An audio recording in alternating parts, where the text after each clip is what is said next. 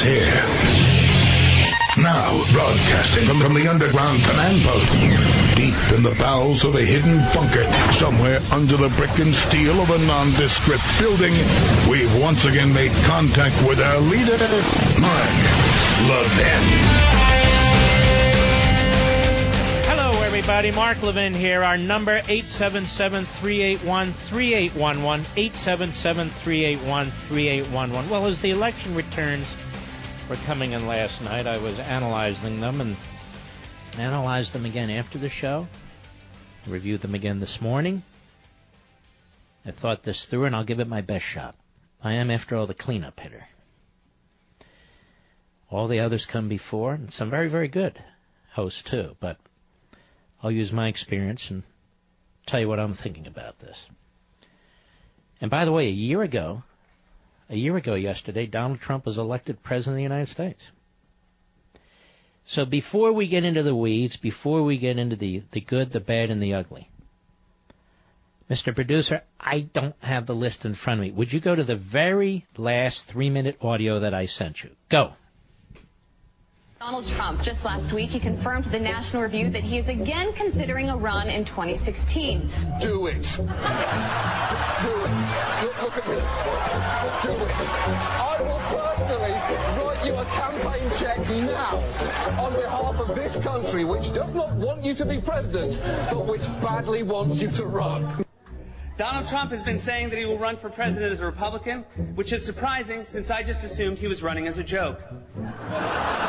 Is that people think that Donald Trump is a clown. D- Donald Donald Trump is a clown. I mean, does anybody seriously think that Donald Trump is serious about running for president? Donald Trump you know, he's a clown. But the likely moderator yeah. apparently, apparently believes that Donald Trump is a clown. Which Republican candidate has the best chance of winning the general election?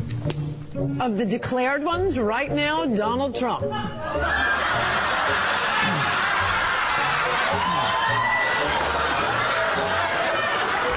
President Obama will go down as perhaps the worst president in the history of the United States! Exclamation point at real Donald Trump. Well, at real Donald Trump, at least I will go down as a president. So basically, this is the beginning of the end for Trump. The beginning of the end. Beginning of the end. This is probably starting of the beginning of the end for for Donald Trump. Donald, uh, you're not going to be able to insult your way to the presidency. The strongest person usually isn't the loudest one in the room. So right now we have Hillary's about a 75 or an 80 percent favorite. We have different versions of the forecast you can look at. Poll has Hillary Clinton up by double digits nationally, 12 points, 50 to 38, four-way race. Clinton leading in Florida, Clinton leading in North Carolina, Clinton leading in Ohio, Clinton leading in Nevada. I could go on and on and on. Uh, I continue to believe Mr. Trump will not be president. And so, right now, Mr. Trump, to answer your call for political honesty, I just want to say you're not going to be president, all right? It's been fun. It's been great. I love you.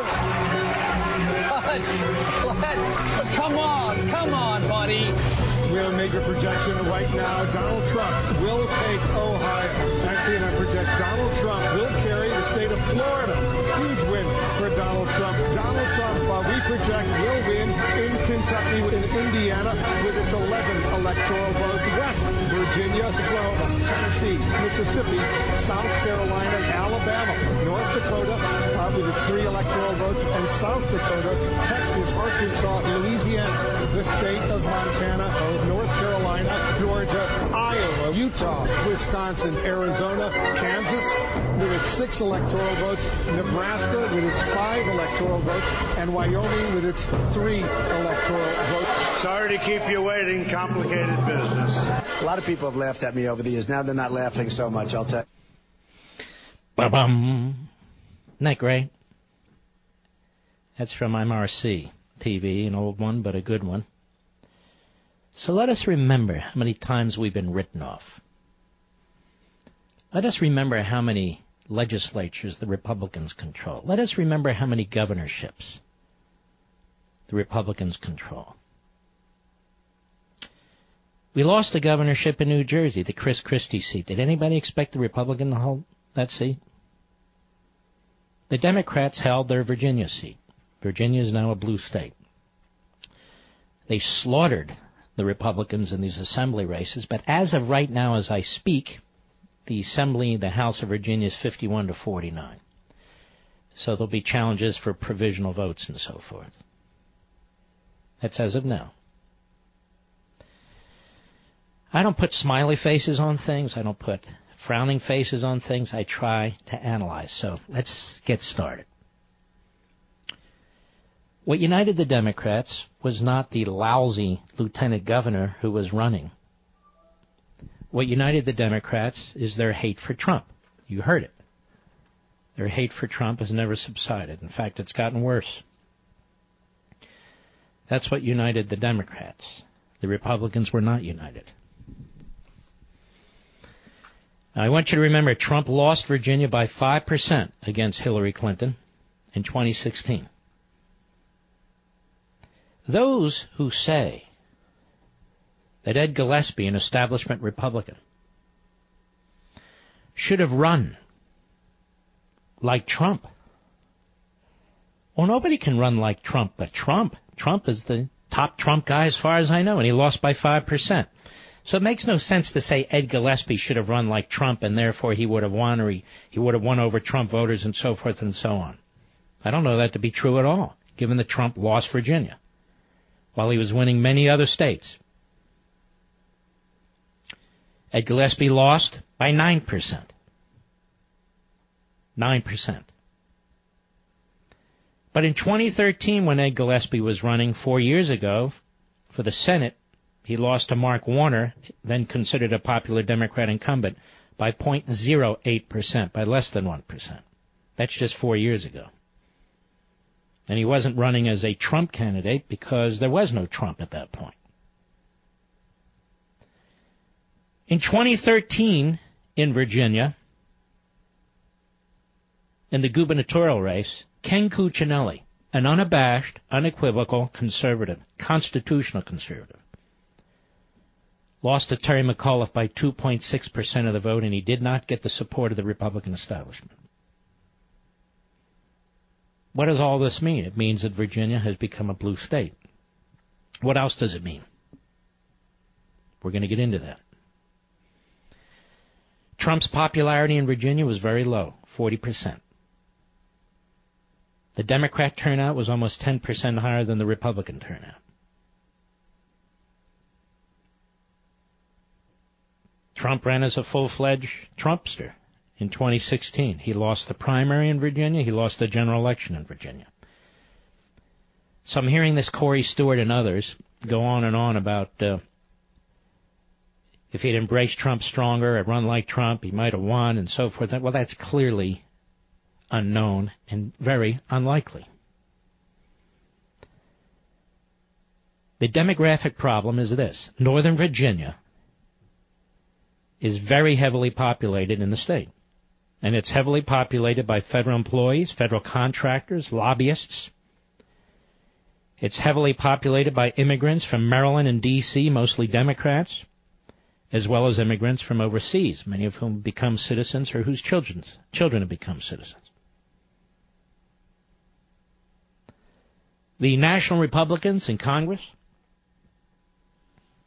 they have failed us. This has an impact in terms of Republican turnout inspiring Republicans to vote. Many people throw up their hands and say, what's the point?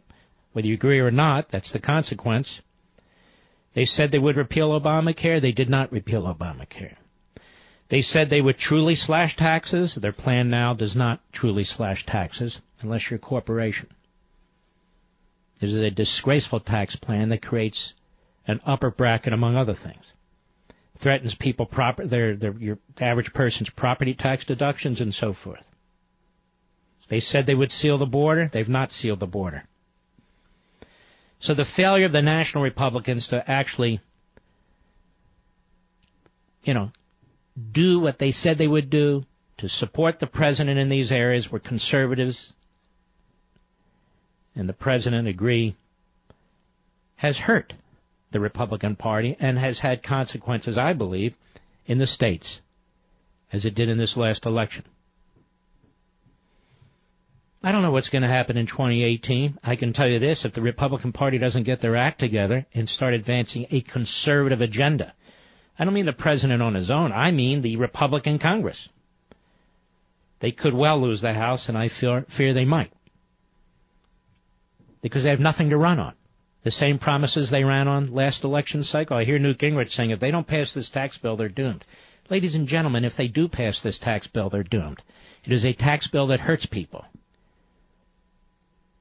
It is not a conservative, pro-growth, across the board tax cut. It's not tax reform. I don't care how they dress it up. And if the Republicans lose the House, the president will be impeached. Absolute disaster. The Republicans could lose the Senate or have only modest gains despite the fact there's a huge number of Democrats and Democrat seats that are up for election and reelection. But they haven't fired up the base because they haven't done Butkus. There's the problem of an extremely hostile media. CNN, MSNBC, NBC, ABC, CBS, Washington Post, New York Times, many of the local papers where you live, extremely hostile, out of the closet, partisan, hate filled against Trump and even Republicans. Although they promote people like Bob Corker, Jeff Flake, John McCain, and others. And let me be very clear about this. The progressive wing of the Republican Party, represented by those who I just mentioned, even though they pretend to be real conservatives, is undermining the president and undermining conservatism. And I might go further. They actually are undermining the country. The never Trumpers, many of whom are former Bush staffers, and the Bushes themselves, they are delighted by last night's results in Virginia. Don't pretend otherwise. They want to be proven right, regardless of the impact on the Republican Party, regardless of the impact on the country. They want to be able to say, I told you so. Because their egos are out of control. They don't put America first, they put themselves first. You know, Ben Shapiro wrote something and it caught my attention and, and, and, he articulated what I've been thinking for a long time now as well, which is Donald Trump is not about a political movement. He's not about a political philosophy. He's a power unto himself. He's a charismatic figure. He speaks to a lot of people. He speaks to a lot of people. He's not a philosophical conservative, but he's not a philosophical nationalist populist, whatever that is.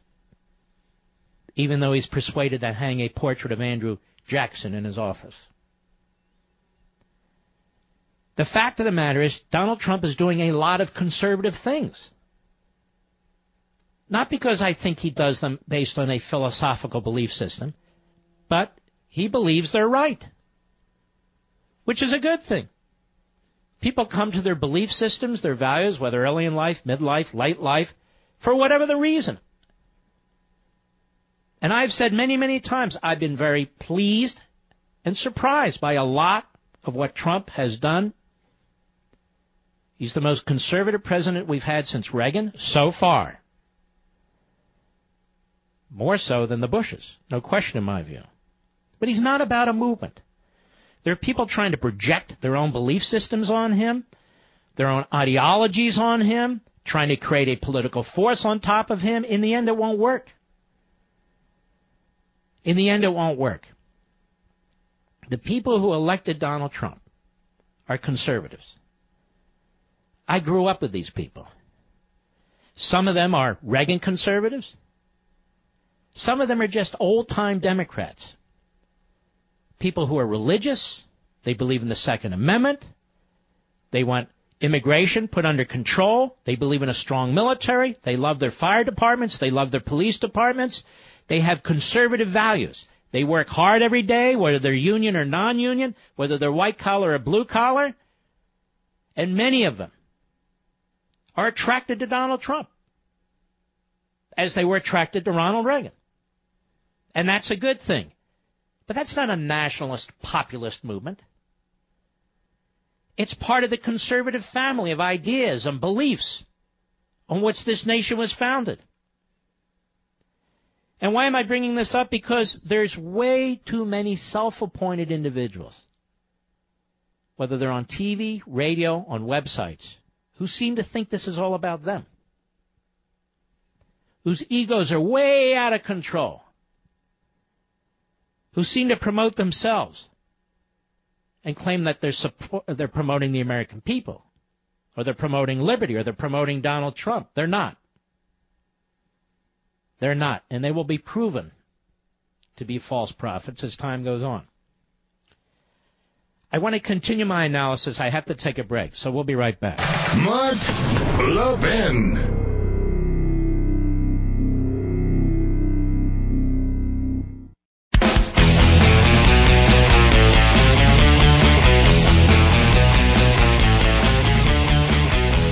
problem now, ladies and gentlemen, is the Republican Party will get exactly the wrong message from this, and it will start to move left. It will start to move left. Did John McCain win the presidency? Did Mitt Romney win the presidency? When have we ever won major elections by moving left? I'm quite serious about this. Virginia's not Michigan. It's not Wisconsin. It's not Pennsylvania. It's not Ohio. It's Virginia. The makeup of the population in terms of the source of income is different. But here's the problem. The Republicans got blown out in the suburbs. The Republicans can't win if they keep getting blown out in the suburbs, even the exurbs. You can't trade the suburbs for blue collar neighborhoods. You need them both. And that's the genius of the conservative philosophy. It's with conservative principles and values and beliefs properly articulated, linking them to everyday lives, that wins you presidential elections, governorships, state houses. It's not ideological balkanization. It's not a war between populations. The way you appeal to the suburbs, the way you appeal to blue collar America, is the way you appeal to all of America. More on this when I return.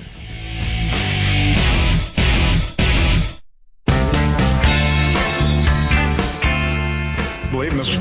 Trump will not be president. I don't think he'll end up being president of the United States. Will he win the general election? I don't believe so, no. I don't think there's any way that Donald Trump gets elected president of the United States. Tomorrow night, I think when Hillary Clinton uh, wins, that Donald Trump will have lost this election from the very first day he announced. Donald Trump will have been kept from the White House by a big, beautiful brown wall.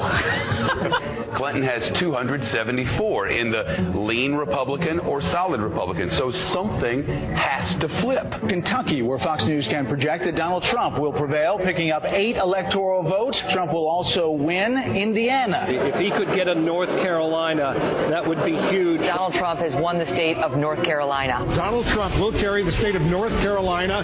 But if he loses Florida, it's over. Donald Trump will win the state of Florida. Donald Trump will carry the state of Florida. Now, Donald Trump will take Ohio. He has won Florida, North Carolina, and Ohio. Hillary Clinton's lead over Donald Trump has dwindled. Iowa will go to Donald Trump. He would have to pick off either Pennsylvania or Michigan or Wisconsin. Pennsylvania has just been called for Donald Trump. Something has to flip. Donald Trump has won the state of Wisconsin. Faces uh, at this uh, at this viewing party here. Pennsylvania, this really just wiped away Clinton's chances of reaching the White House. The crowd has been waiting for the last 45 minutes for that call. Wolf, the scene here is so different than it was a few hours ago. Hillary Clinton conceded on the phone. Donald Trump elected president of the United States. Why aren't I 50 points ahead? Well, there you go. A year ago yesterday, Trump was elected president of the United States. A year ago today, I'm sorry, a year ago today, and the left is still going nuts. They look like fools. And their base turned out big time in Virginia, which is a blue state now. Blue governor replaced with a blue governor. Two blue senators. And they're all lightweights, by the way. They're all truly lightweights. Almost took the state house. This is a big problem for those of us who live here because they will ramp up our taxes. They will attack the Second Amendment. They will expand Medicaid. They will do all the things that have destroyed so many states on the far west, the northeast, New England, and all the rest. They're like locusts, these leftists.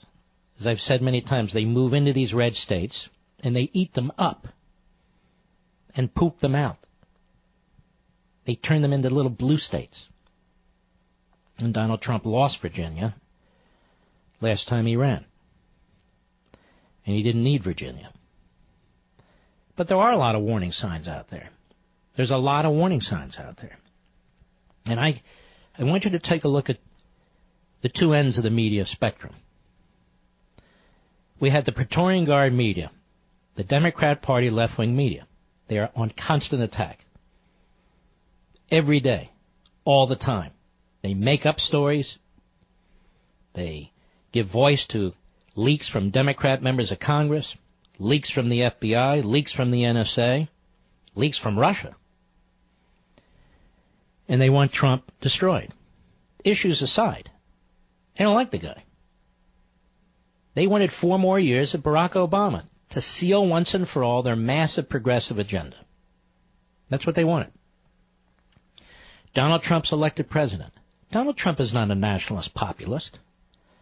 Donald Trump was always a trade protectionist, even when he was a Democrat, even when he was a Reform Party member, and now as a Republican. It's not ideological with him. To him, it's common sense. Now, to me, it's not common sense, but that's not my point. I'm not analyzing me. I'm analyzing him. To him, it's common sense. He's not sitting there saying, I'm a nationalist populist. Matter of fact, When is the first time he's ever said, I'm a nationalist populist? In fact, he said he's conservative more times than not. But he's not a philosophical conservative either. He comes to his belief system late in life, thank goodness, on most issues on the conservative side. He's become a more religious man. He understands judges now. Judges, left-wing activist Obama judges, have conducted themselves in a rogue manner to try and undermine his legitimate constitutional duties as President of the United States as relate to, relates to, among other things, immigration. He sees firsthand, common sense, what activist left-wing judges do. So what does he want to do? He wants to put constitutionalists on the court. It's not ideological with him. It's common sense with him. He sees there are hardworking Americans all over this country losing their jobs or their jobs being replaced by aliens coming into this country legally and illegally, whether you agree with him or not. He looks at that and he says this has to stop. He believes in law and order at the border. What does he say? He says what the Israelis say and every other government says. We need to have physical barriers on the southern border. It's not enough to have drones. It's not enough to have warning systems. It's not enough to have an undermanned border patrol. You need physical barriers. That's common sense. It's not ideological or philosophical.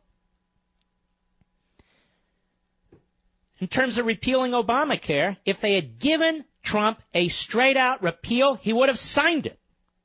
If they would give Trump an across the board Reagan style tax cut, he'd sign it. He'd sign it. Not because he's a constitutional conservative or a nationalist populist, but because Trump is Trump. And we have all these little guys running around pretending they're Trump. All these little guys running around trying to redefine Trump. All these little guys running around trying to project their own ideological idiosyncrasies or belief systems onto Trump. He's not them. He's him. He's him. He has his own strengths and his own weaknesses. But he was elected President of the United States. But I am saying if we go along with this, this really small ideological movement that is insisting that we trade the suburbs for blue collar communities, we are going to get slaughtered. Because we need both. as conservatives and Republicans, we need both. We need the suburbs and blue collar communities. And Reagan showed us how to do it. He ran on beliefs and values, traditions that cut across those lines. That cut across those lines. Blue collar America and suburban America. And by the way, they overlap. In some cases, they're, they're the same people. They want tax cuts. They want less regulations. They want judges who are going to follow the rule of law. They don't want faith in the religion attacked. They don't want uh, the, the, the Supreme Court nationalizing issues of marriage and all the rest. They want a strong military. They love their local police force. They love their local firefighting department. They want law and order. They want to see the debt brought down. They want to see the military build up. These are our values, our traditions. They're tired of our institutions being attacked. These are issues that resonate with blue collar America and suburban America. Blue collar America and suburban America. That's the genius, the brilliance of conservative principles. It's about Americanism. It's about Americanism. What has made this country great today, what made this country great yesterday, will make this country great tomorrow. It's not about new ideologies. It's about taking old principles and applying them to modern circumstances.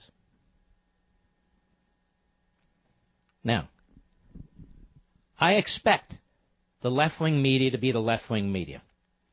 I remember what they did to Ronald Reagan and every other Republican president and candidate. Although in the case of Trump, it quite frankly is more brutal. It just is. You want to know why? Because Trump has taken on the media specifically. He calls them out. He identifies them. He defines them. And I want to thank him for doing this. I want to thank him for calling out the media monopoly on the left, the Praetorian Guard.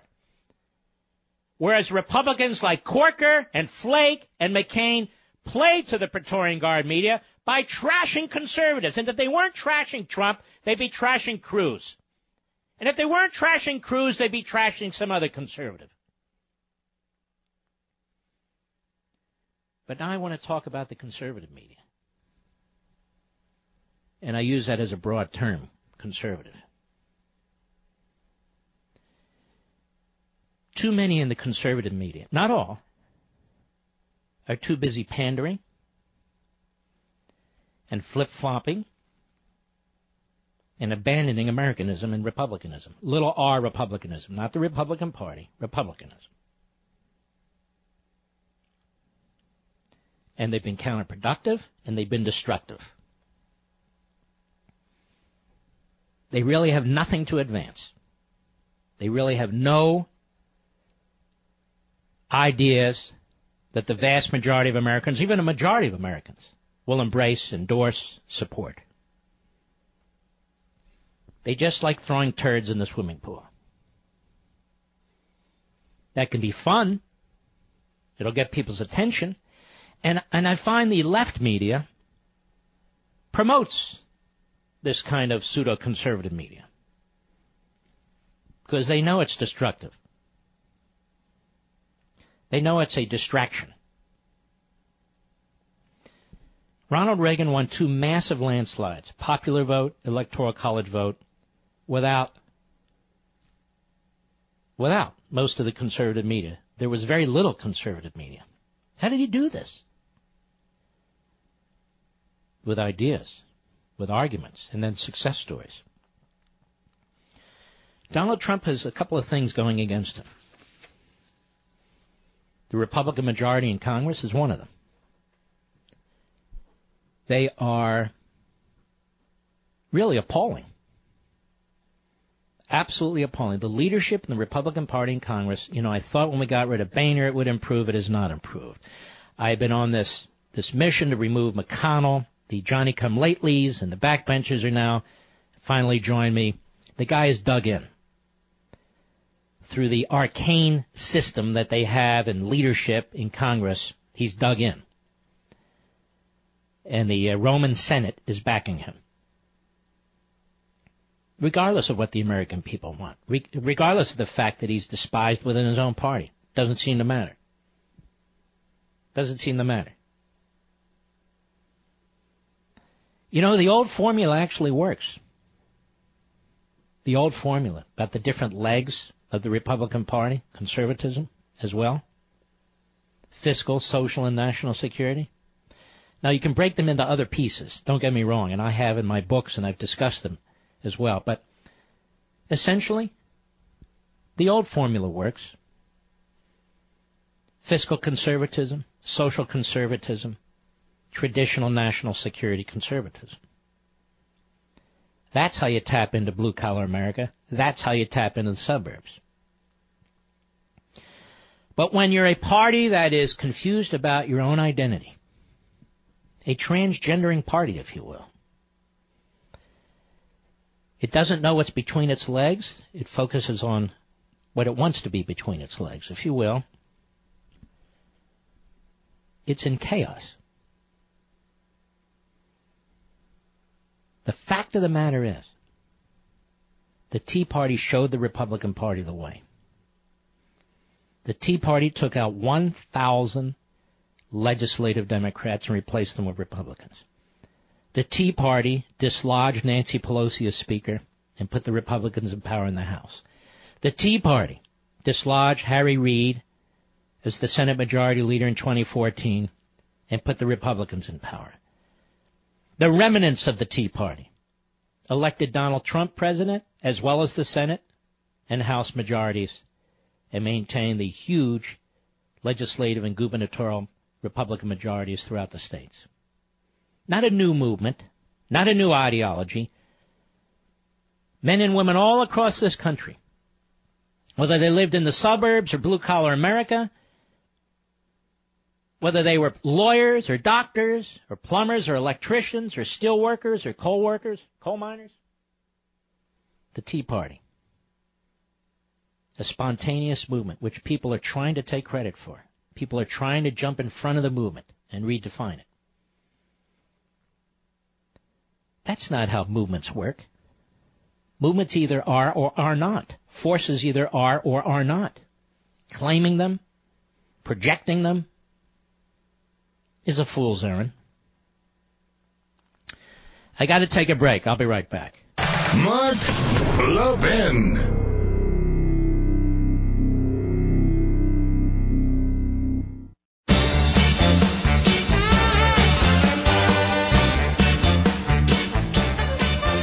By the way, here's the good news.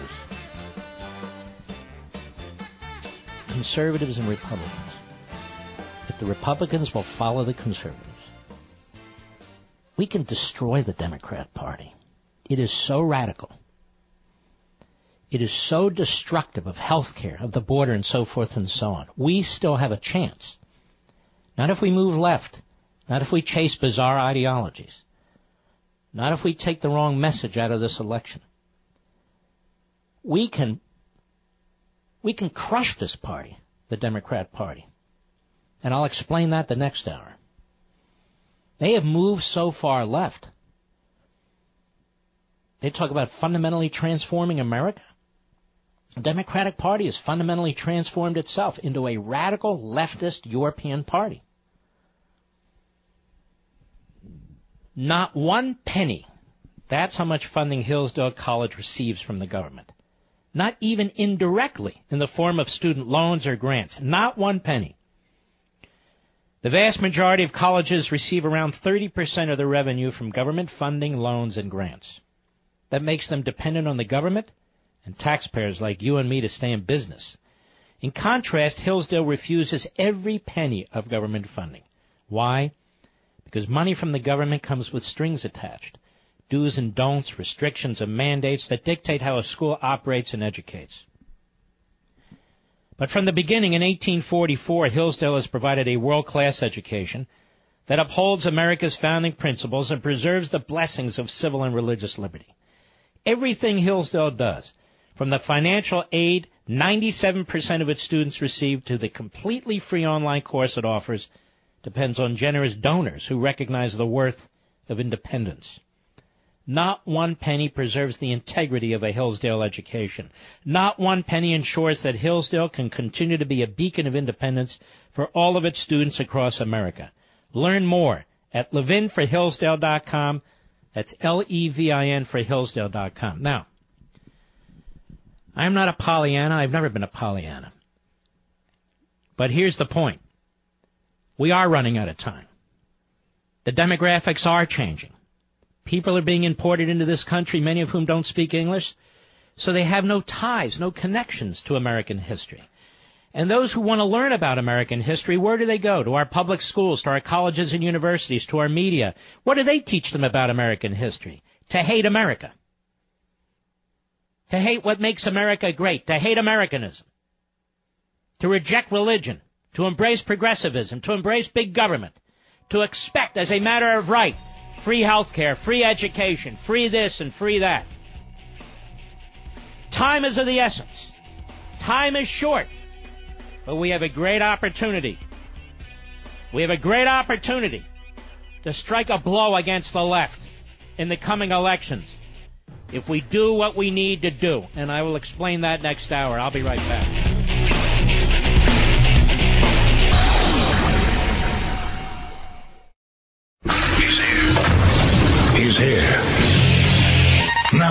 Broadcasting from, the underground command post, deep in the bowels of a hidden bunker, somewhere under the brick and steel of a nondescript building, we've once again made contact with our leader, Mark Levin.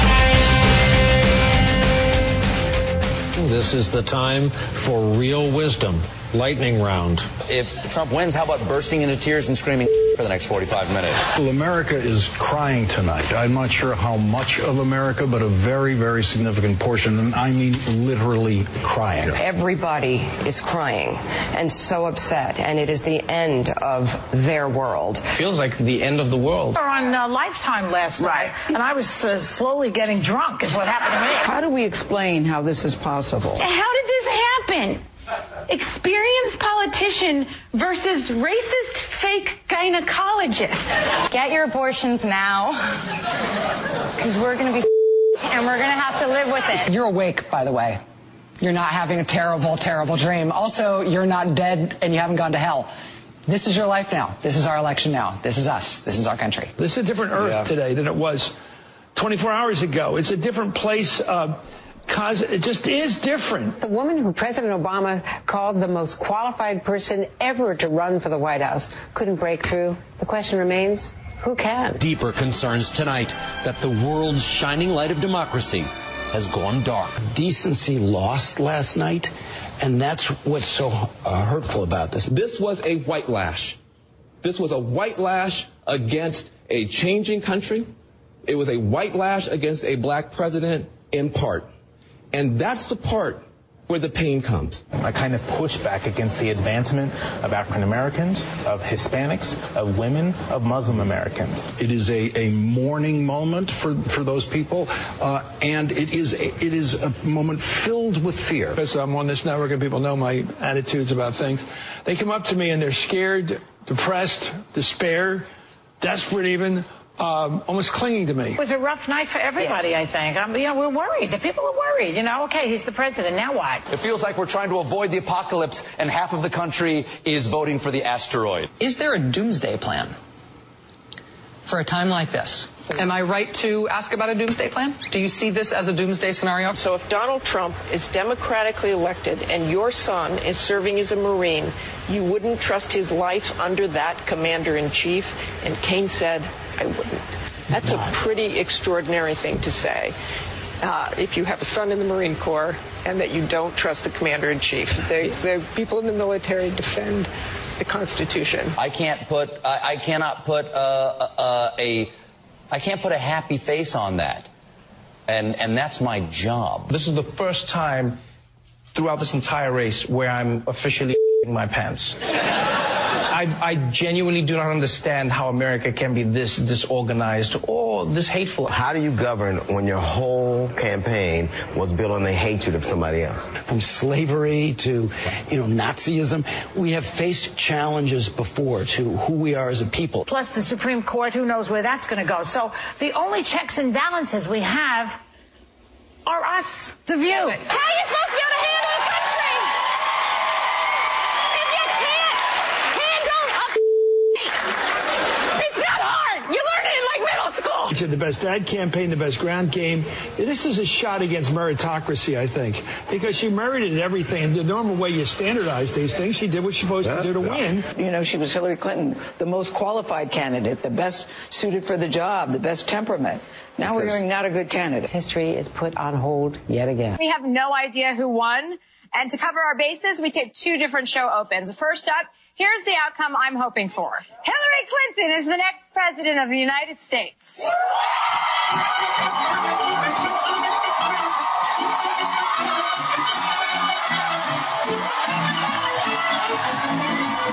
But just in case the unthinkable has happened and Donald Trump is our new president, the show open would look something like this. All right, that's oh, enough. We got Hello. it. We got it. We got it. Mark Levin here. Our number 877-381-3811, 877-381-3811. Those people do not represent America. That's why I've been playing this, playing other cuts, what happened before the election, during the election, after the election. They have nothing to do with America except have platforms. Platforms. I want to repeat. I want to repeat a, a, a few figures to you. Gillespie lost to Warner in the Senate race by 0.08% in 2013, four years ago, less than 1%. And Warner was considered unbeatable. That same year, and he's establishment Republican, constitutional conservative Cuccinelli almost beat McAuliffe. He lost by 2.6%. That's 2013. In 2016, Donald Trump lost in Virginia to Hillary Clinton by 5%. Donald Trump also lost the Republican primary in Virginia to Marco Rubio. So those who say that Gillespie should have run like Trump and embraced Trump and so forth and so on, it's not at all clear that would have helped him. It may not have helped him at all. Trump ran as Trump and he lost. I'm just spelling out the facts. And then Gillespie lost last night by 9%, an establishment Republican. So that's what's happened. That's the history of these elections. And uh, I hear some of these guys going around saying uh, he lost because he didn't run like Trump. You see, th- th- th- these issues are a little more complex. They're a little more complex. And I want to talk about the Democrat Party. The Democrat Party also has very, very high negatives. In the last 10 years, the Democrat Party has lost governorships across the country. They've lost state legislatures across the country by historic numbers. For 10 years. Due to conservatism. Due to the rise of the Tea Party. Due to traditional conservatism. The Democrat Party is extremely vulnerable, but for the fact that the Republican Party is incompetent and without principles.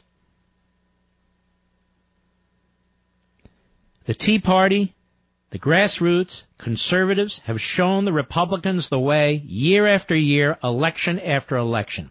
And despite all that, they do not learn. In fact, even though we put them in power, they have nothing but contempt for us. Nothing but contempt. The Democrat Party's negatives are through the roof because they embrace a very radical agenda. And it's not just a theoretical thing. It's a fact. The American people are suffering from Obamacare. They are suffering from Obamacare. I'm not talking about the people on the dole who get freebies. I'm not talking about Medicaid and welfare. I'm talking about the people who work in this country and pay all the damn bills and pay all the damn taxes. And now the Republicans are going to go back and demand more and call it tax cuts. The hardworking men and women of this country, Democrat, Republican, Independent, whether they care or don't care. The fact is the Democrat Party is a radical left European party. It is a full-blown progressive party, a socialist party, where 45% of the Democrat primary voters voted for Bernie Sanders, an old red, an old left-wing Marxist red out of Vermont. The same usual communist pablum. Oh, you can call it social democracy. We all know where it comes from. Hegel, Marx, Engels, Rousseau. We know. We know more about it than his own followers. That party is radical left. The guy who ran in Virginia, this guy Northam, Ralph Northam, we never ever heard of. First he was for sanctuary cities, then he was against sanctuary cities. He was all over the map. You want to know why? Because they have a problem. They have to figure out how to get the support of the radical kook Marxist left violent mob, as well as the truck drivers and the electricians and the plumbers out there.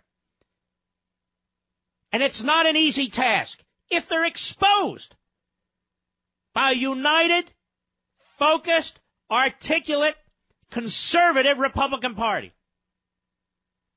The problem is when you have McCain and Flake and Collins and Murkowski and Corker and name them all. You're never going to have a united conservative front. You're just not. Because it's not one for all and all for one. It's man overboard. And the fact of the matter is, too many of these Republicans are all about themselves, making themselves greater, not America. And not just them, surrogates. On TV, on radio, with websites. It's all about them. Not the country. That's a fig leaf. That's a fig leaf. The Democrat Party is extremely vulnerable. Extremely vulnerable if we would only embrace our beliefs and our values and our principles, if we would only promote our institutions, if we would only articulate liberty and individualism and opportunity and wealth creation and job creation, and apply those principles, those beliefs, those values to everyday life. We know it can be done. I served for eight years in an administration where it was done. And enormously successful. If the Republicans had done what they campaigned on, they'd be in the catbird seat right now. But they don't believe in anything. They don't believe in anything. Anybody who you watch on TV, anybody who you hear on radio, anybody who you read in newspapers, magazines, or on websites who's telling you that this quote unquote tax cut proposal that came out of the House of Representatives is in fact a tax cut proposal or a tax reform proposal or the greatest tax cuts in American history are lying through their teeth. They are deceiving you. And the consequence will be the election of Democrats from sea to shining sea because the people are right. They don't want their interest deductions capped. They don't want their property tax deductions capped. And why should they be?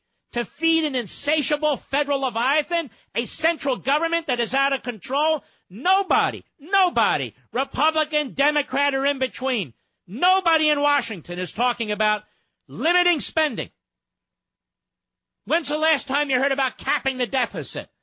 or capping the debt. Never. Nobody wants to reform Social Security, which goes broke in less than 15 years. Nobody wants to reform Medicare, which goes broke in 15 years. Can't touch the third rail. Well, the third rail's going to touch us.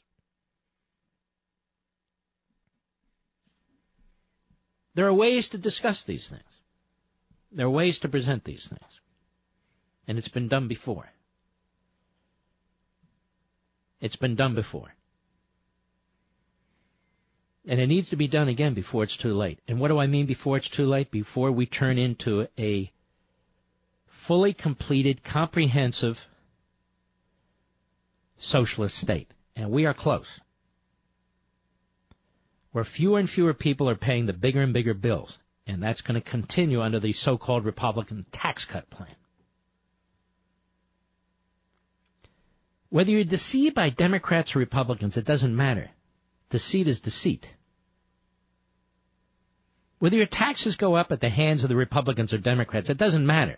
Your taxes are going up. Whether the border remains open under Democrats or Republicans, it doesn't matter. The border remains open. If the military is underfunded under Republicans or Democrats, it doesn't matter. The military is not properly funded. The opportunities that exist would be a classic battle of ideas. Not theories, not abstractions, but real ideas between the left and the right. The left is set up for that battle and is extremely vulnerable. We, on the other hand, rather than take them on, engage them, embrace half of what they propose. We defend it. We defend Obamacare. We defend the tax code. We defend DACA. We defend these things while we pretend we don't. Ideas are bigger than politicians. Believe it or not, they're bigger than Donald Trump. They transcend politics. They transcend generations. And they're important. And you know what, ladies and gentlemen? Our ideas are superior. It is our ideas that created the greatest nation on the face of the earth, and it's their ideas that will destroy it. But if you don't believe these things and you're running for office, or you're a so-called conservative media person on TV, radio, you run websites or newspapers or magazines or whatever, then the case is never made. The case is never made. There are great opportunities against the Democrat Party. The face of the Democrat Party today is Bernie Sanders. It's Elizabeth Warren. It's Keith Ellison. It's Chuck Schumer. These aren't mainstream Democrats. They're not mainstream anything. They're left-wing radicals. This is why they lie in their ads. This is why they lie in their news interviews. This is why they lie about everything. And it is up to us to expose them. So the three legs that are necessary to win are still the three legs. Fiscal conservatism, social conservatism, and traditional national security policies. It's not complicated. Apparently it is. I'll be right back. Mark Levin.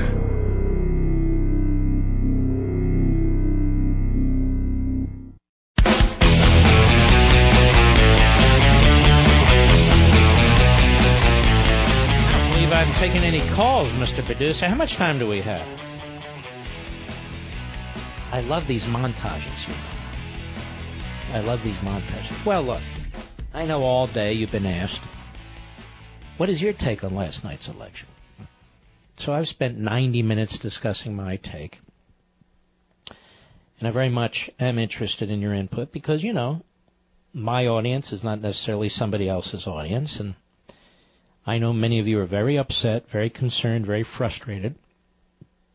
And this is the place to come, our national town hall meeting. And by the way, you don't have to agree with me.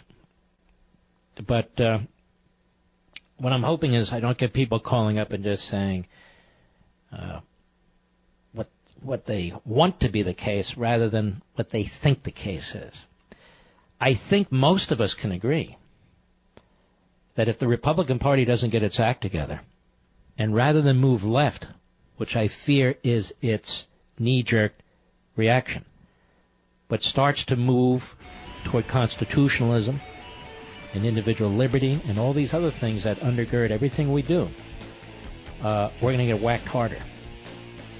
And my greatest fear is the Democrats take the House of Representatives and try to remove the President of the United States under the phoniest, pretexts.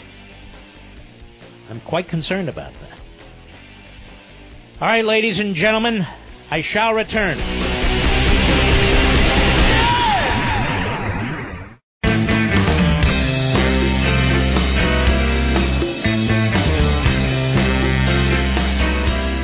one man antidote for liberal media bias. Mark Levin. Call him now at 877 381 3811. As we approach the one year anniversary of the launch of CRTV, the nation's fastest growing digital network, we're even more steadfast in our mission to provide you the most thought provoking and patriotic TV platform available anywhere. This is why we work so hard to bring you almost 200 episodes of Levin TV each year. And you can watch them all, current and previous, with your incredibly affordable subscription to CRTV. Can also watch Phil Robertson's fantastic, completely unfiltered new show, In the Woods with Phil. If that's not enough, there's new features like the CRTV White House Brief, the Morning Grinders, the hilarious Get Off My Lawn. There's our buddy Steve Crowder, our dear friend Michelle Malkin, and more. Now all these programs are in stunning high definition, 100% commercial free, and all available to you anytime 24-7. It's time to start binge watching programs you can feel good about. And you can start doing that today by signing up at crtv.com. That's crtv.com. Or give us a call at 844 Levin TV, 844 L E V I N TV. Remember I told the uh, the country, Mr. Producer, I had something uh, I wanted to inform them about, something big. We're not there yet. so, I'm not teasing. We're not there yet. Honest to goodness, we're not there yet. All right, I made the mistake of not pulling up my uh, my phone screen here, Mr. Producer. What do we got? Who who can I speak to? Yeah, Bloomsbury, New Jersey, the great WABC. Joseph, go. Yeah, hey Mark, uh, I am pretty bummed out about Virginia, and the fact of the matter is I do kind of have the ugly feeling that just because of its population geography and its demographic changes that you noted have been going on since even the late 1990s when Bill Clinton was president, really that's that's exactly what happened to New York and California in the 80s and 90s, and look what happened to them, and it's just and and Colorado, which happened in the uh, in the late '90s and early 2000s. Yeah, Hello? yeah, and even now, uh, Colorado and New Mexico, we saw it when they went for Obama in 08, and uh, Washington and Oregon, they they've been completely blued up since the late 90s as well. Mm hmm All right, Joseph, I appreciate your call, sir. Juliana, Reston, Virginia, the great WMAL. How are you? Hi, sir. This is my first time calling you, so I'm a little nervous, but Don't be. Don't be. oh, thank you. I um I'm a new fan of yours and of WMAL, and I am just I wanted to call to just voice my depression as a Northern Virginian because up until last night I thought that you know we were a purple state and that there was some hope for us, and then after last night it's just it's just shattered, you know. And then you've got Mr. N- Uh, excuse me, Doctor Northam up there you know, touting that we're not going to be bigots and we're not going to be divisive after he ran such a divisive campaign.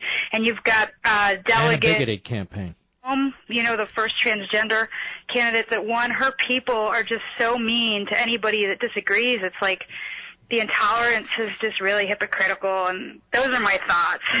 Mm-hmm. I just, I really am very sad because I'll keep voting because people died for my right to, but but I just feel like my vote and my voice don't count at all. You know, whenever they talk about, well, all of Virginia has spoken. No, they haven't. You know, I Mm-hmm. spoke, but where did my vote end up? You know what I mean?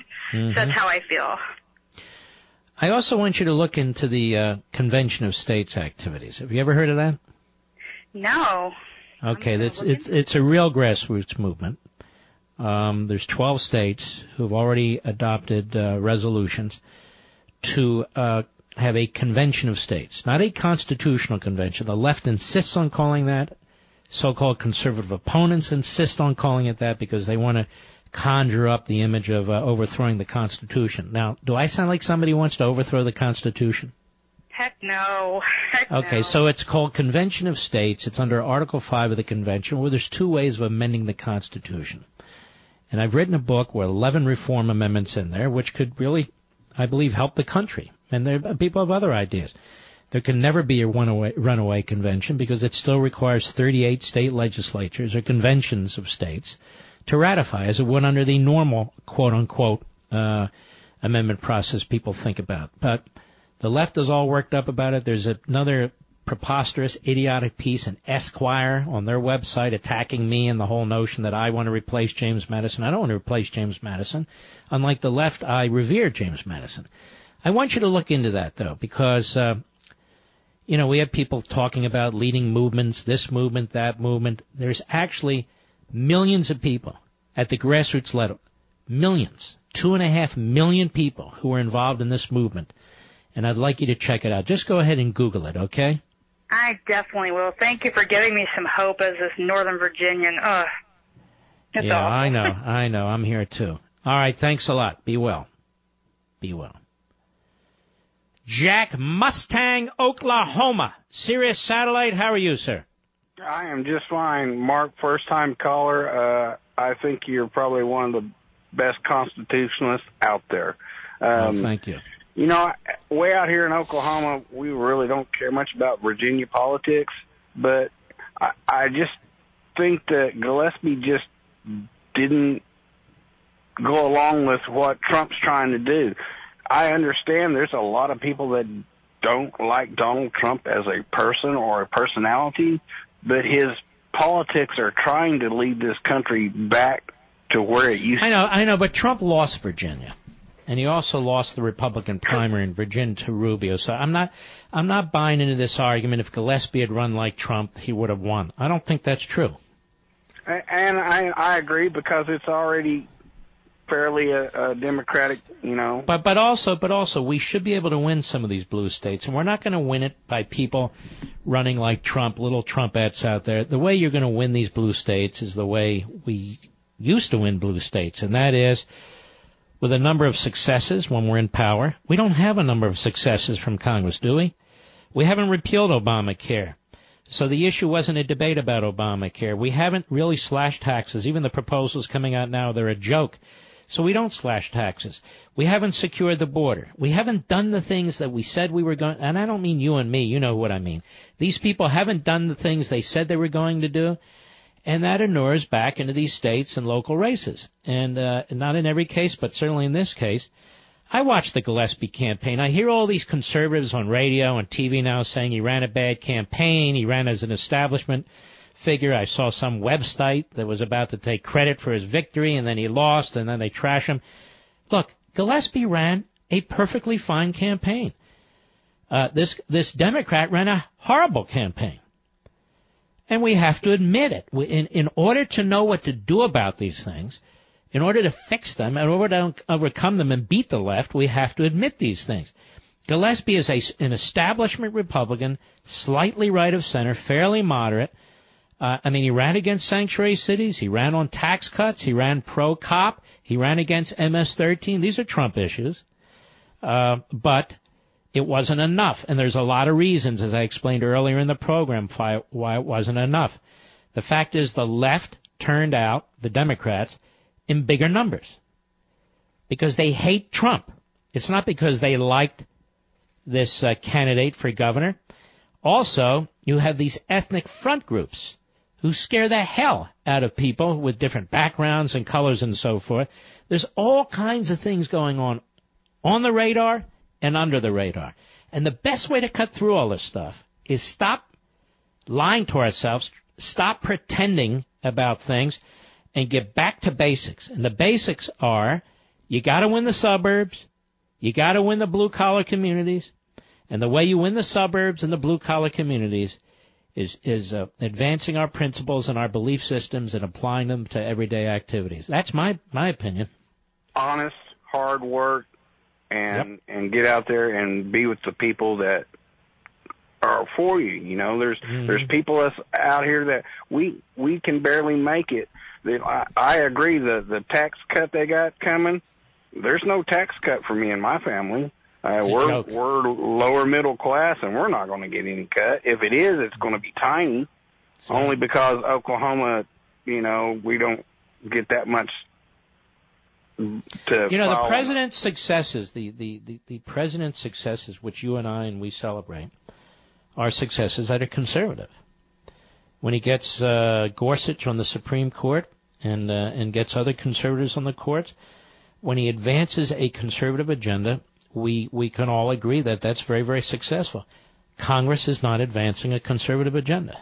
It simply is not. And as long as McConnell's there, and now I conclude as long as Paul Ryan's there, it's not going to happen. When I watch Paul Ryan on one of these Sunday shows, sound like a leftist, going on and on about class warfare, attacking quote unquote the rich, I said, all right, he's done. That's it. That's it. The man's lost his way. He's been in Washington too long.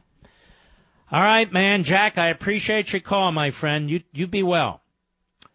All right. The reason I'm talking and we're talking about this Virginia election so much is because of its potentially national ramifications.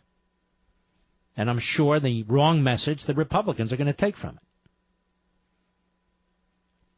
Sean, Round Hill, Virginia, Sirius Satellite, go. Hey, sir, how are you? Okay, how are you? Not bad. I actually uh, met you in Panera Bread last week.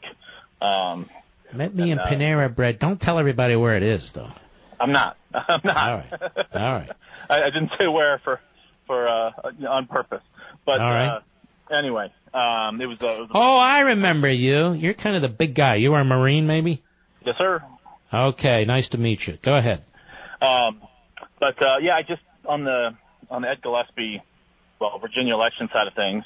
Um, you know, my my feeling as a voter on that was uh, particularly around Gillespie. You know, you were talking about Ryan and McConnell, and they've been there too long.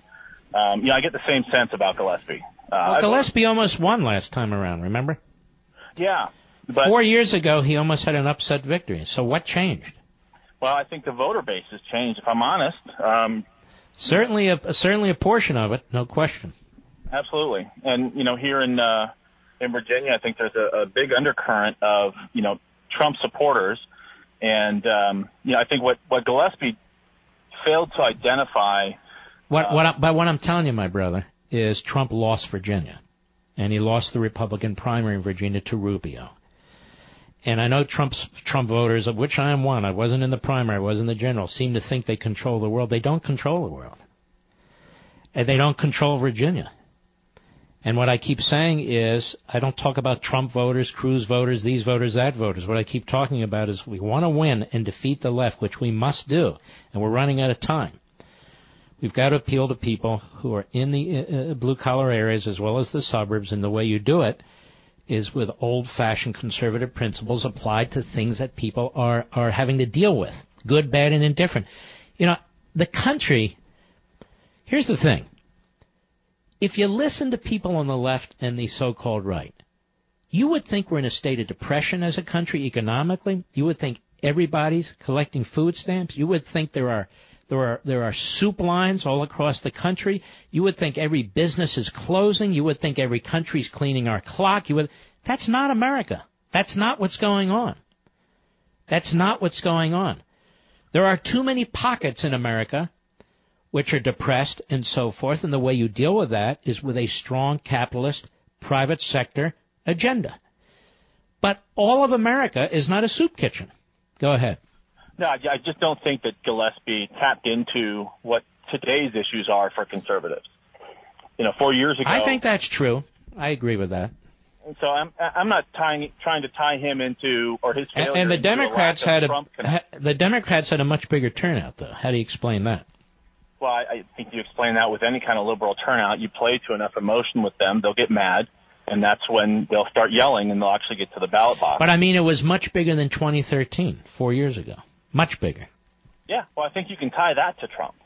But I think you can also tie Gillespie's failure to turn out the voter count to he just seems like another he seems like a repeat of four years ago, eight years But Sean, ago. you have to admit, right before the election, everybody thought, or a lot of people thought, particularly on radio, that Gillespie would pull it off. Right? Remember? Yeah, I think it was always going to be close, but I think when it came down Uh, to okay, the close. He lost by nine points. So what I'm saying is, if he ran such a lousy campaign, why weren't people saying that the day before the election? I don't know. Maybe the same because they didn't think so. All right, man. Don't get mad at me. I hope to see you again. Uh, I got a hard break. Take care. Sean's a good guy. We'll be right back. Mark Levin.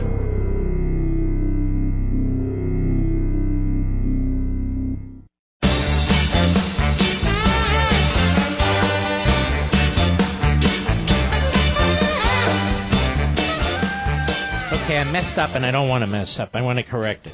Trump lost the general election. He won the primary in Virginia. It was 34.7% to Marco Rubio's 31.9%. That's why I love you in my audience.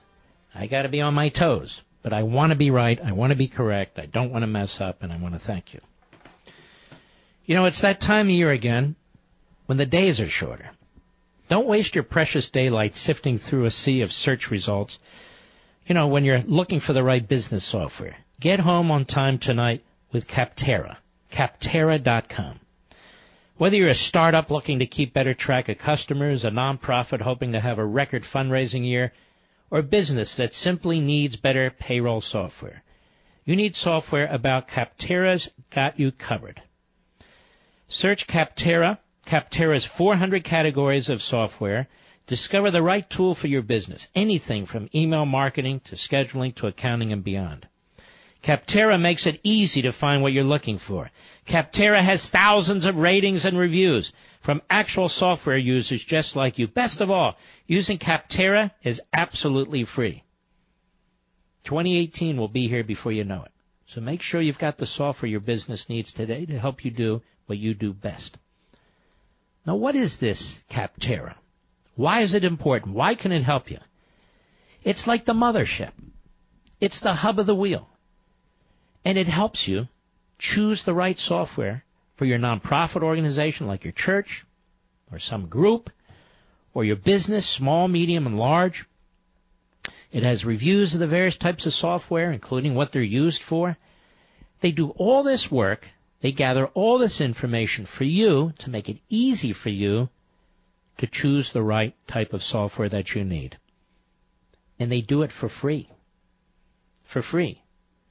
So 218 will be here, 2018, before you know it. So make sure you've got the software your business needs today to help you do what you do better. Join the millions who use Capterra. That's Capterra. It's spelled like it sounds. C-A-P-T-E-R-R-A dot com slash Levin, L-E-V-I-N. That's capterra.com slash Levin. What a wonderful, wonderful, sir, wonderful idea. Wish I'd come up with it. Eddie, Orange County, California, the Mark Levin app. Go. Hey, Mark, here I go. Um, very informative show tonight, Mark. Previous callers stole all my thunder when it comes to Virginia thing, but and I appreciate that. Mark, last week you informed us, you told us, uh, you broke down the tax reform for us. I want to thank you for that. I was like 85% happy, 15% unhappy. Then after listening to you, Mark, I'm 15% happy and 85% want to know what the hell just went on. Mark, Amen the left has views me as one of the most dangerous conservative Americans in this country. Why? Because I'm a conservative American who happens to be a black man with a library card, and I can read too. Once again, thank God for the GED. Mark, the left doesn't know how to how to deal with me. Mark, they're calling me Uncle Tom. That doesn't work anymore. Because if you do your research, Uncle Tom was a was a, was all in the bag of chips. Other than the black woman like Diamond and Silk, Uncle Tom was the man. So stop calling me Uncle Tom because I already have a big head. And I don't need you adding on to it. Stop embarrassing me. Stop embarrassing me, Mark, because I'm trying to show some humility over here. Mark, uh, I am secure in my manhood, Mark, when I tell another man how much I love you, how much I love you. And I love you tremendously, Mark, even if they come and get me. But don't fear because I'm surrounded by a bunch of Marines. I have no fear. Mark, say hello to mother for me. Say hello to dad. Say hello to the family. And always remember, Mark, I will always love you, my man. And God bless you, Mark, and may God continue to Eddie, bless you. Eddie, the same to you, my man. The same to you. Eddie's been with me from the start. Love the guy. We'll be right back.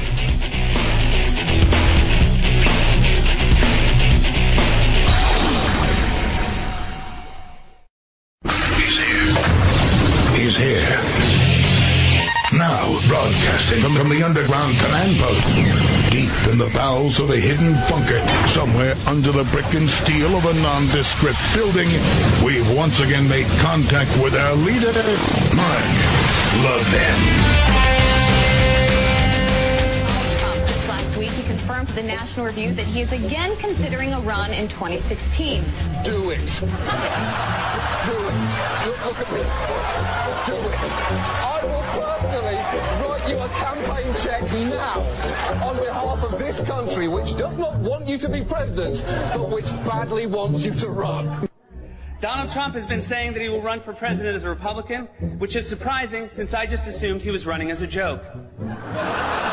Is that people think that Donald Trump is a clown. Donald Donald Trump is a clown. I mean, does anybody seriously think that Donald Trump is serious about running for president? Donald Trump, you know, he's a clown. But likely moderator apparently, apparently believes that Donald Trump is a clown. Which Republican candidate has the best chance of winning the general election? Of the declared ones right now, Donald Trump.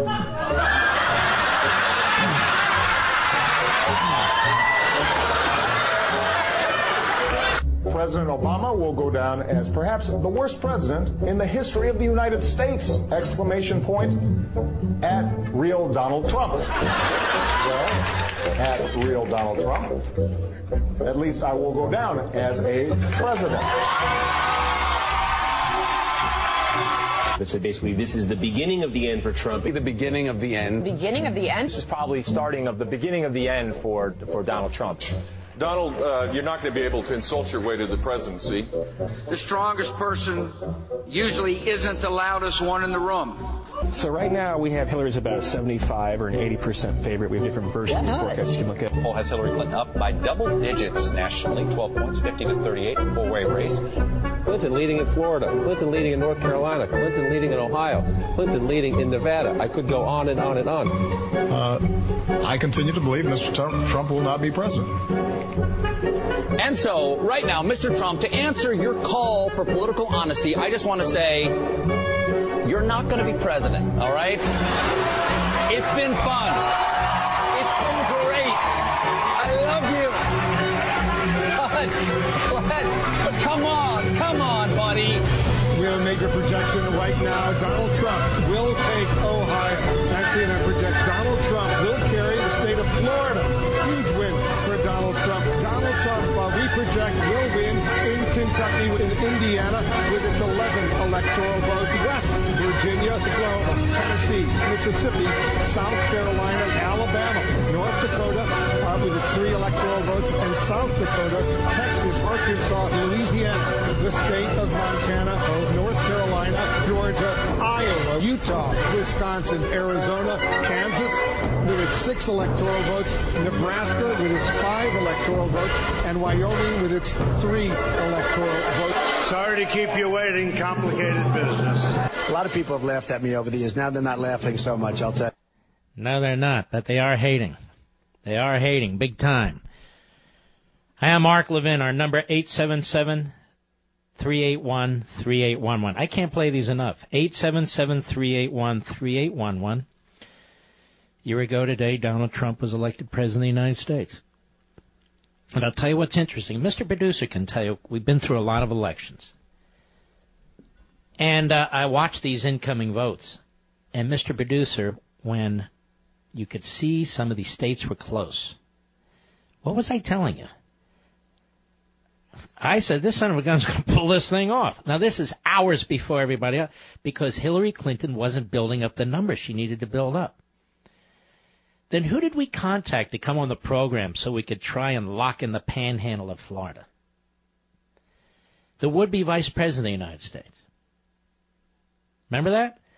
I said, put the call out, get Pence on here. We can get the vote out in the in the uh, panhandle. Trump's going to win Florida. But when he won Pennsylvania, that was it. That was massive. And of course, these people are stunned. You know how many of you are upset about what took place in Virginia? Multiply that by a thousand, and that's how they felt. I want to hit a couple more issues, although we're not we're not uh, leaving these particular issues. I've been quiet about this Rand Paul thing because I've been wanting to see more and more information, but I'll tell you, without knowing all the details, um, there's really no no defense for this guy Rene Boucher, who assaulted Senator Paul, apparently in an appalling way. From the Daily Caller, Paul confirmed his injuries are more extensive than initially reported after his neighbor attacked him outside of his Kentucky home on Friday.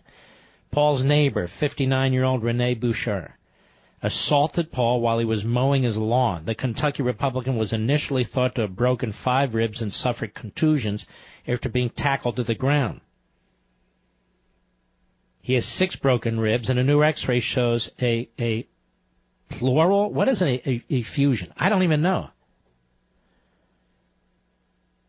Now this guy, 59 of Bowling Green, who Kentucky State Police says assaulted the U.S. Senator at his residence, charged with one count of assault, um, is a leftist, if not a socialist. He's also an anesthesiologist. But I mean, this is this is amazing, and uh, it's quite appalling. I spent the late morning and early afternoon today at a hearing in Washington D.C. I just quietly went into the hearing room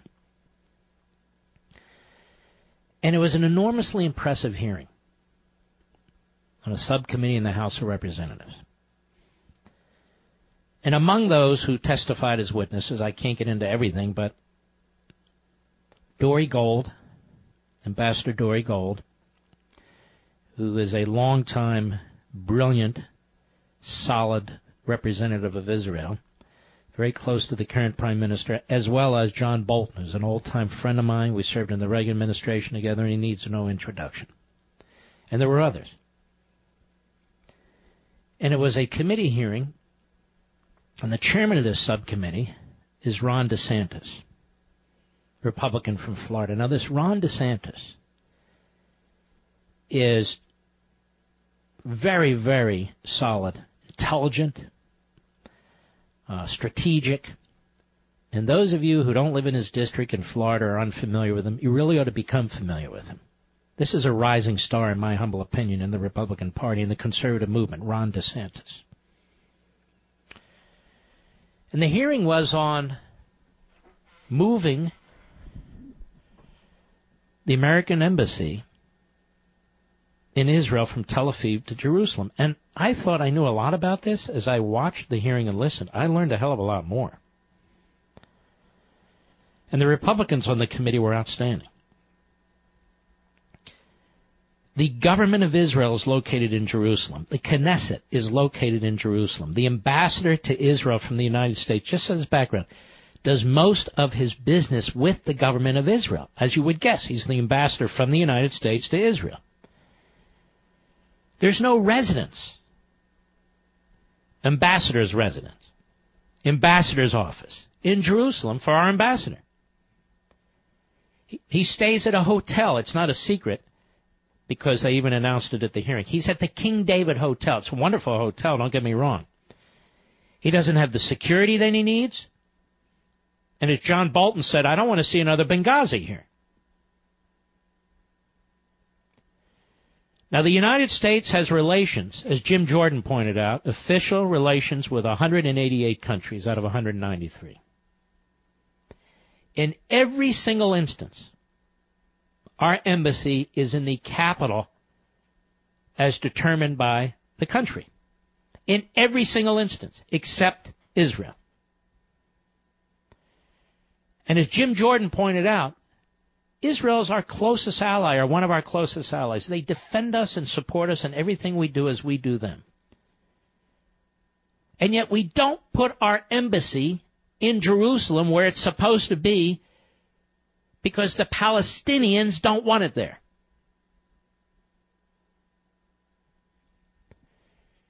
The embassy should be in East Jerusalem. Now, when I did my shows from Israel, which many of you really, really enjoyed, and they had enormous ratings,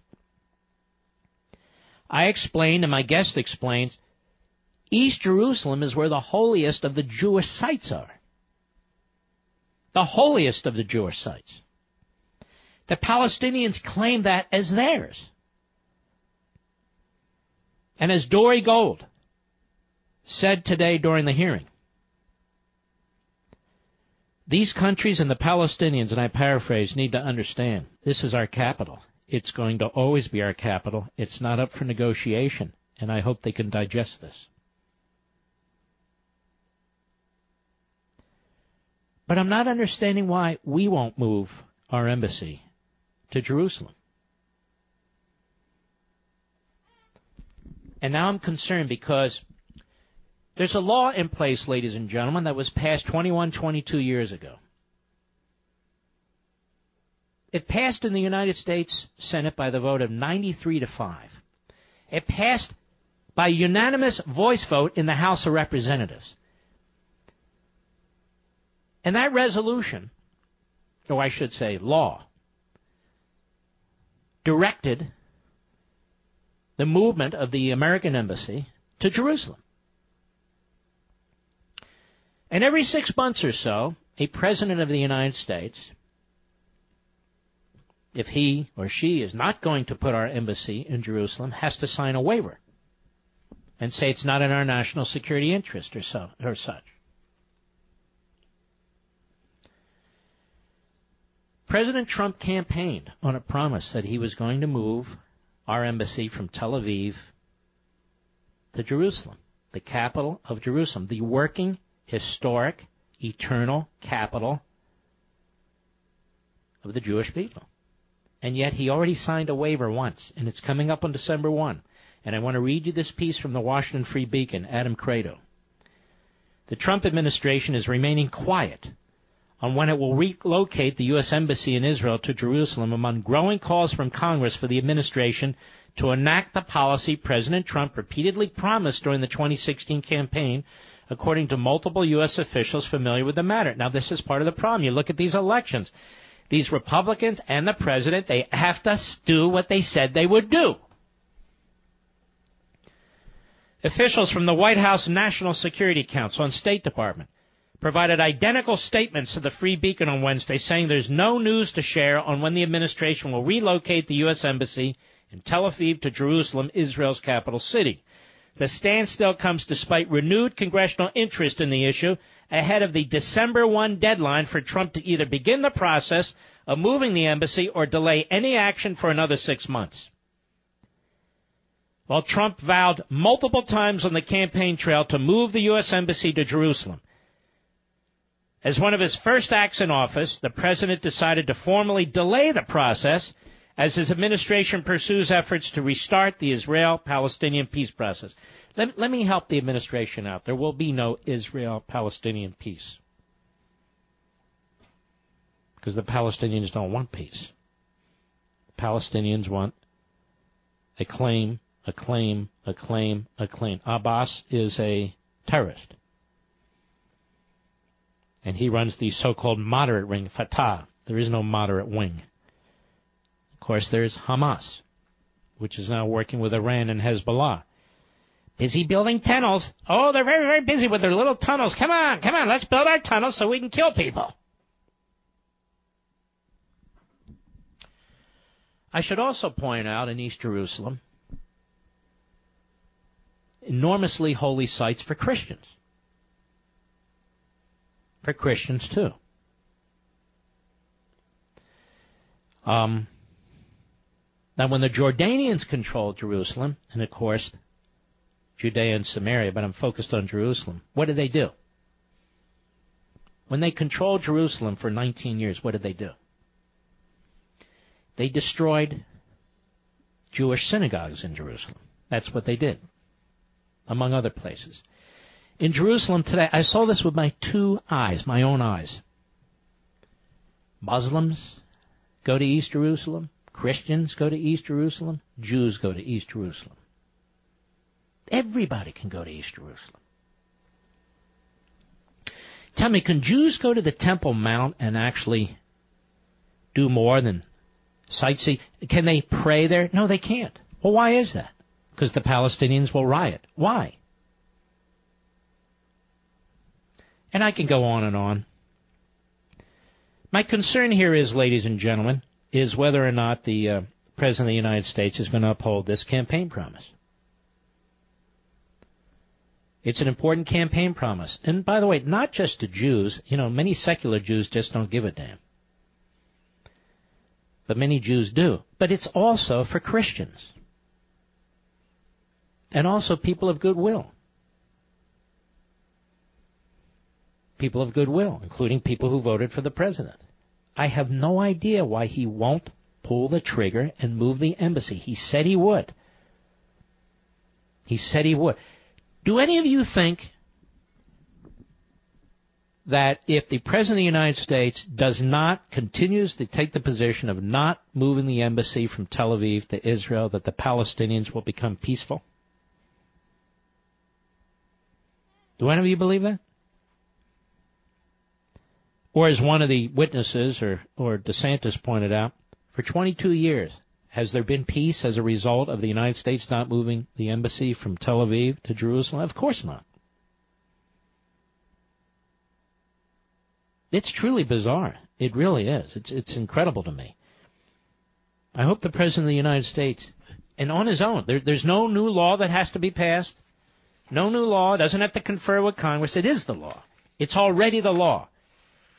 The only person now standing in the way of moving the embassy from Tel Aviv to Jerusalem is Donald Trump. He's the only one. I don't care what Tillerson thinks. He's no damn good, quite frankly, on many fronts. I don't care what the foreign policy establishment thinks. Understand what I'm saying. Congress doesn't have to do anything. Congress already did something. Overwhelmingly voted to move the embassy. The President of the United States. He either moves it or he obstructs it. It's black and white. Do I have to take a break here? Already? All right, I'll be right back. Mark Levin.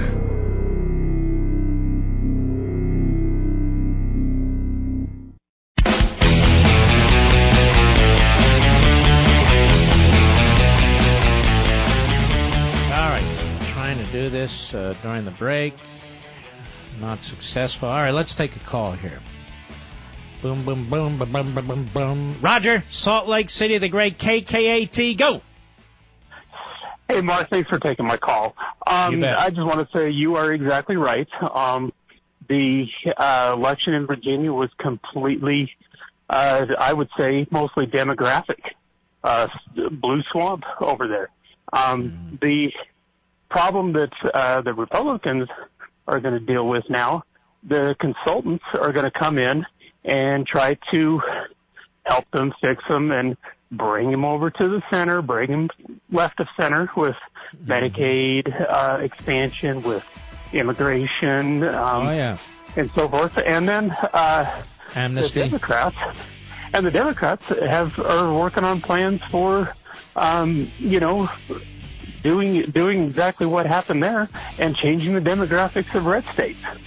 Yep. No, you're quite right. All right, my friend. Appreciate your call. You're right on. We'll be right back.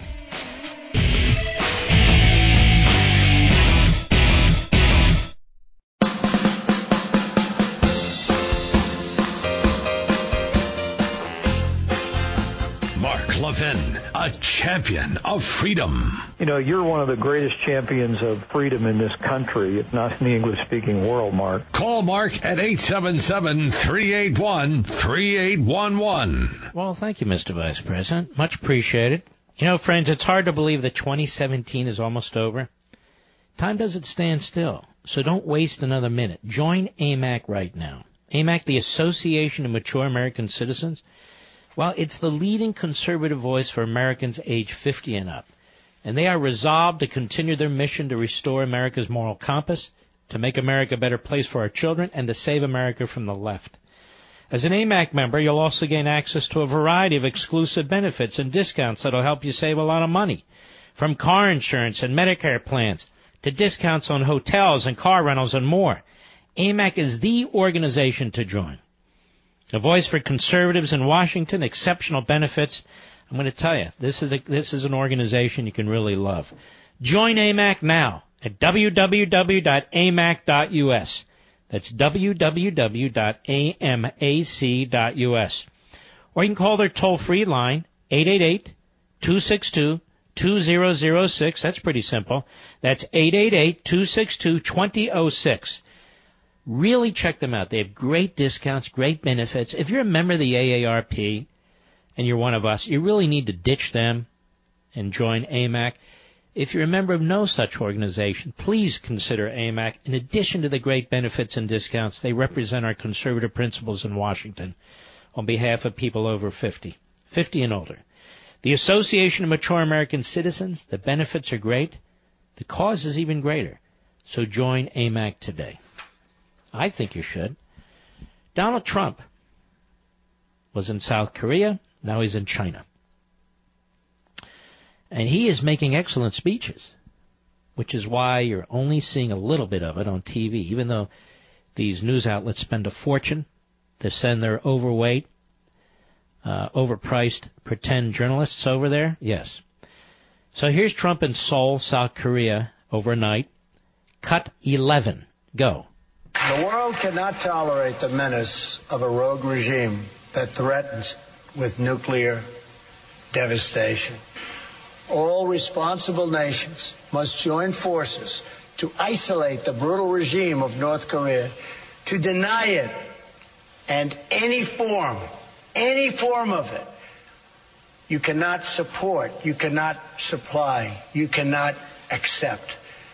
We call on every nation, including China and Russia, to fully implement UN Security Council resolutions downgrade diplomatic relations with the regime, and sever all ties of trade and technology. It is our responsibility and our duty to confront this danger together because the longer we wait, the greater the danger grows and the fewer the options become. You know, the man speaks the truth about these matters. And he's not one of these code pink Republicans. I know he has said things that would suggest that he is, but he's not. He's not hiding from what's taking place in North Korea as so many past administrations have. He's not hiding from what's taken place in Iran and so forth. He's not an isolationist. Just because he's not a rabid interventionist, which has never been a traditional conservative view of prudence when applying our principles to national uh, security and international affairs. I mean, he's doing things that, that have not been done and should be done. Cut 12, go.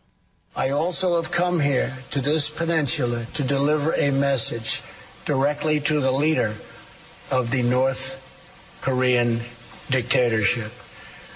The weapons you are acquiring are not making you safer. They are putting your regime in grave danger. Every step you take down this dark path increases the peril you face. North Korea is not the paradise your grandfather envisioned. It is a hell that no person deserves.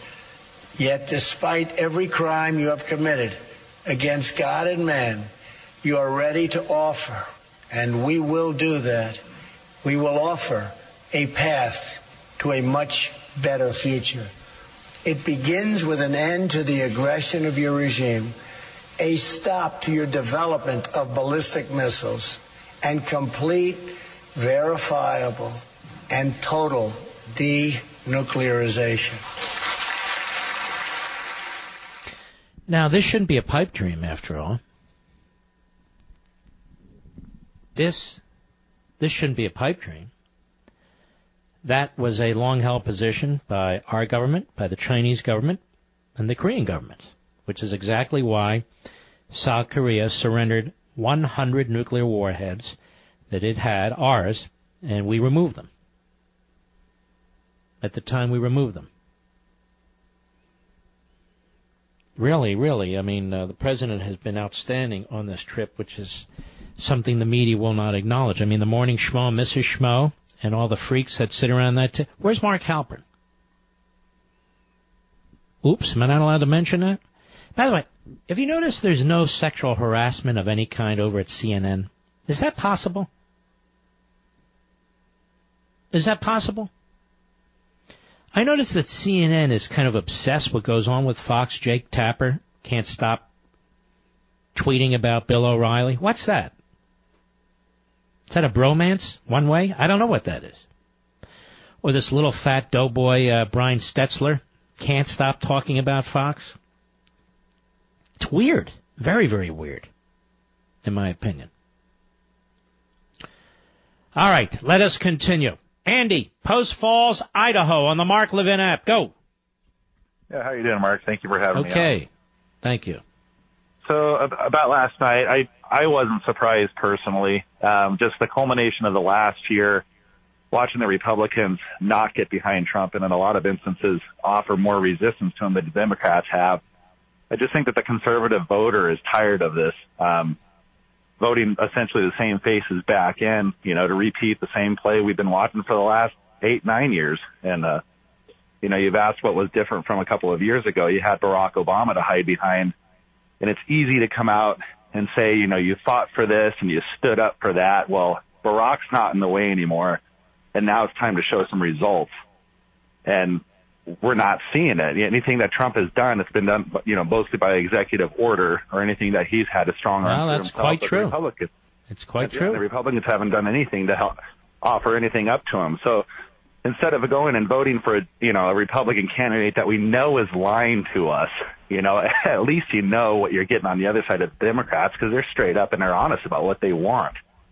And at mm-hmm. this point, I'm not sure how much of a difference there is between a congressional Republican and a congressional Democrat anymore. Well, there are differences.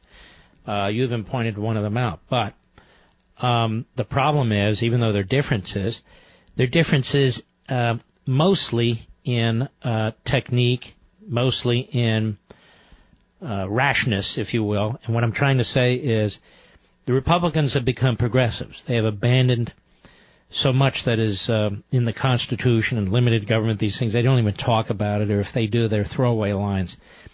But the, the Democrats are aggressively, you know, uh, transforming America, whereas the Republicans go along when they're in power, they enshrine what the Democrats do. So the problem isn't that they're the same, the problem is nobody represents us. Right, right. Yeah, the congressional Republican or quote unquote conservative in government is not the same as your Republican uh, conservative voter. They're, they're miles apart at this point. And a lot, a lot of them don't even claim to be conservatives anymore, do they? No, it's a dirty word now. You know, they're embarrassed to say it. Um, you know, they're going to get ridiculed, and yeah, you rarely ever hear it. So, mm-hmm. I mean, all right, my friend. Treated. Good call. I appreciate it. Let's continue. Nick, Walla Walla Walla Walla Walla Walla Washington on the Mark Levin app. Go. Mark, how are you doing tonight? Very well, thank you.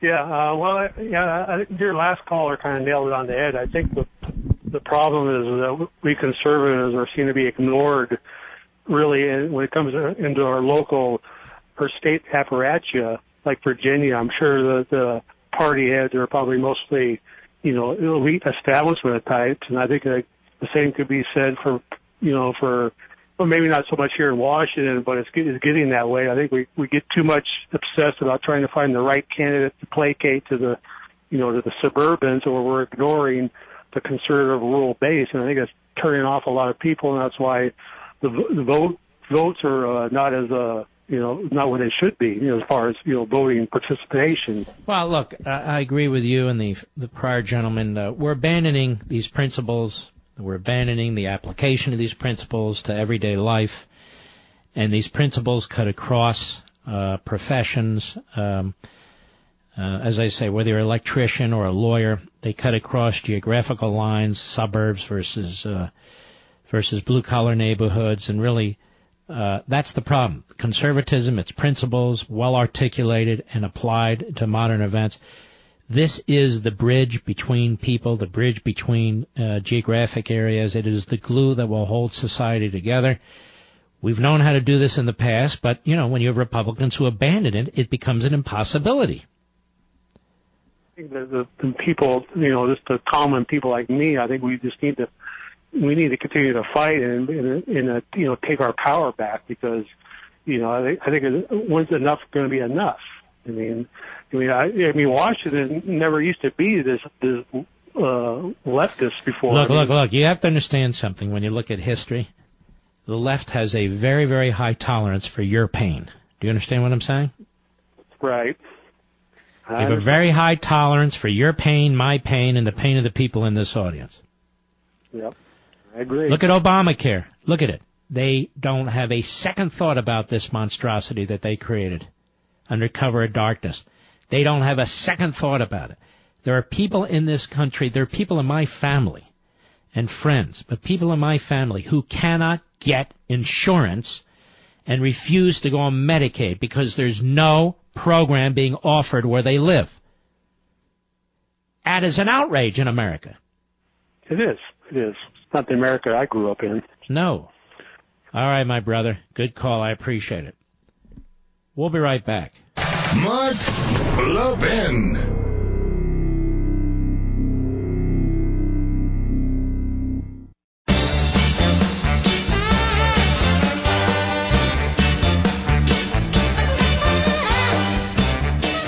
If you want to protect your home this holiday season, please listen. You know, my listeners now have early access to SimpliSafe's biggest Black Friday sale ever. $200 off their holiday security system. This is a true bestseller. A 13 piece arsenal covers your whole home. If you want to protect your family, this should be how you do it. SimpliSafe has made everything about security effortless. You barely lift a finger, you just order it online. It's delivered right to your door with free shipping. Takes less than an hour to set up. A 10 year old can do this. SimpliSafe has no long term contract. There are no pushy sales guys. No hidden fees. You're protecting your whole house. Plus SimpliSafe's prices are honest and fair. Honest and fair. 15 bucks a month for best in industry 24/7 alarm monitoring. With SimpliSafe, you're never locked in. Visit simplisafemark.com right now to check out SimpliSafe's special pre-holiday sale before it disappears on November 13th. That's simplisafemark.com for $200 off your system. Simplisafemark.com. Now, since this is the last moments of the one year anniversary of the Trump victory that so offended the left and the media, I'm going to do this one more time, Mr. Producer. The three minute montage. You know which one I'm talking about? One more time, ladies and gentlemen, just to cheer you up one year ago tonight. Go. Donald Trump, just last week, he confirmed to the National Review that he is again considering a run in 2016. Do it. Do it. Look, look at me. Do it. I will personally write you a campaign check now on behalf of this country, which does not want you to be president, but which badly wants you to run. Donald Trump has been saying that he will run for president as a Republican, which is surprising since I just assumed he was running as a joke. Is that people think that Donald Trump is a clown. Donald Donald Trump is a clown. I mean, does anybody seriously think that Donald Trump is serious about running for president? Donald Trump you know, he's a clown. The likely moderator yeah. apparently believes that Donald Trump is a clown. Which Republican candidate has the best chance of winning the general election? Of the declared ones, right now, Donald Trump.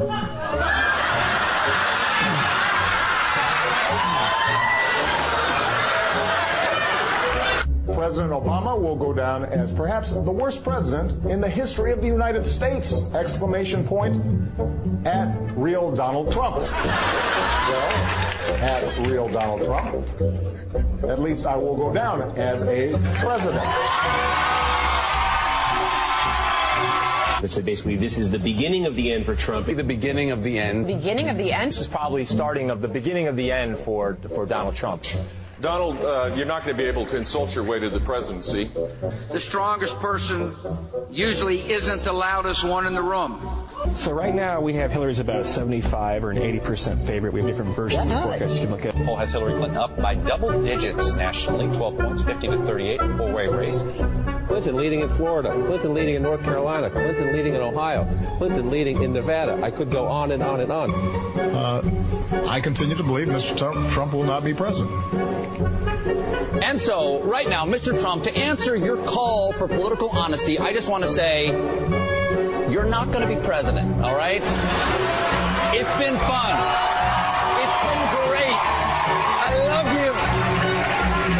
Come on, come on, buddy. We have a major projection right now. Donald Trump will take Ohio. And CNN projects Donald Trump will carry the state of Florida. Huge win for Donald Trump. Donald Trump, uh, we project will win in Kentucky, in Indiana, with its 11 electoral votes. West Virginia, Oklahoma, Tennessee, Mississippi, South Carolina, Alabama, North Dakota, with its three electoral votes, and South Dakota, Texas, Arkansas, Louisiana, the state of Montana, oh, North Carolina, Georgia, Iowa, Utah, Wisconsin, Arizona, Kansas, with its six electoral votes, Nebraska with its five electoral votes, and Wyoming with its three electoral votes. Sorry to keep you waiting. Complicated business. A lot of people have laughed at me over the years. Now they're not laughing so much, I'll tell you. And Pennsylvania. Every one of these big battleground states, one year ago tonight, he took every one of them. Florida, and he needed all of them. North Carolina, Ohio, and Pennsylvania. Pennsylvania was the dagger in the heart. Later we would learn he won Michigan